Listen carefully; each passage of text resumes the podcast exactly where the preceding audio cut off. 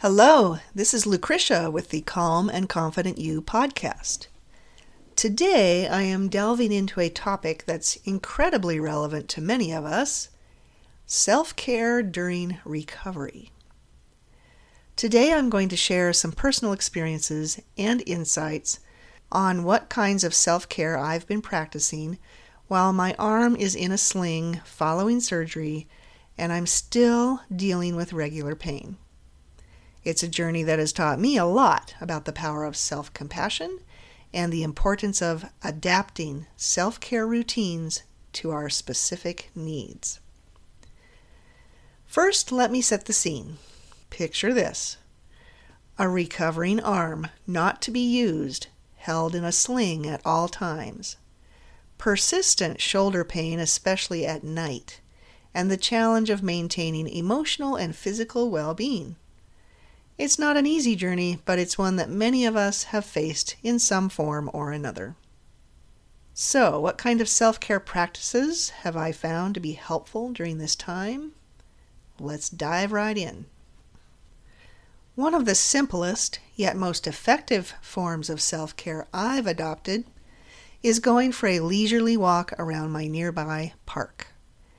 It's amazing how a bit of fresh air and the beauty of nature can provide a mental reset.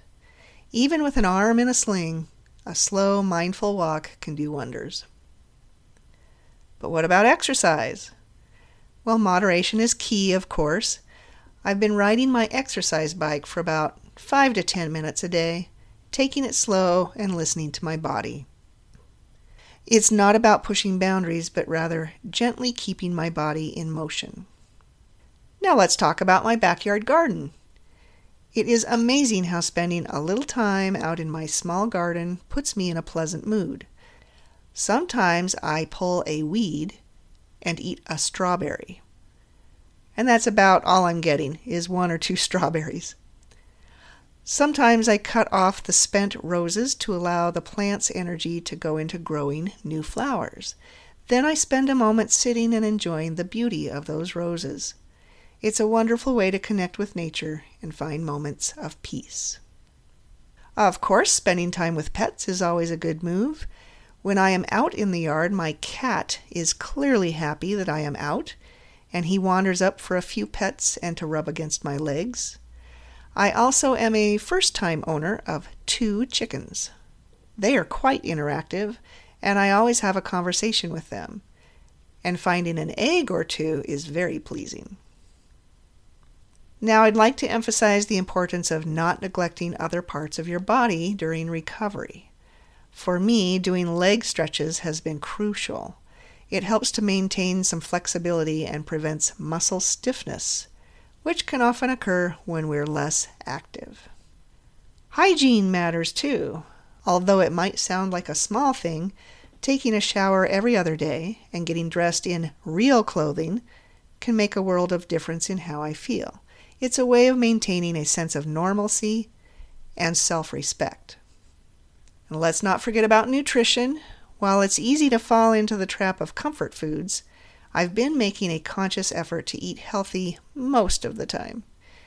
I've actually been avoiding potato chips, if you can imagine that. Happily, friends have brought some healthy meals over, and yesterday I whipped up a delicious fruit smoothie with a dash of almond butter. I actually met with a nutritionist a month before my surgery to get some healthy snacking ideas. Because of that, I've also been making frozen banana bites with a layer of almond butter and a coating of dark chocolate. Eating those feels just like eating ice cream. It's amazing how nourishing our bodies can positively impact our mood. Lastly, there's the importance of setting boundaries, especially when dealing with pain. I stop all activities by 8 in the evening and settle down, propped up in my comfy recliner chair. It's my time to watch movies and ensure I get the rest I need. So, there you have it my journey through self care during recovery. It's been about adapting to my circumstances, listening to my body, and being kind to myself. I hope these insights inspire you to tailor your self care routines to your specific needs. whether you're facing recovery or simply seeking more balance in your life. As we wrap up this episode, remember that self care is a personal journey. There's no one size fits all approach. What matters most is that you prioritize your well being and make self care a consistent part of your life. If you found these insights valuable, please consider subscribing and sharing this podcast with others who might benefit from it. Keep an eye on my new website and matching Facebook page growingemotionalstrength.com for new activities starting in just about a week. Take care, and until next time, be kind to yourself and be well.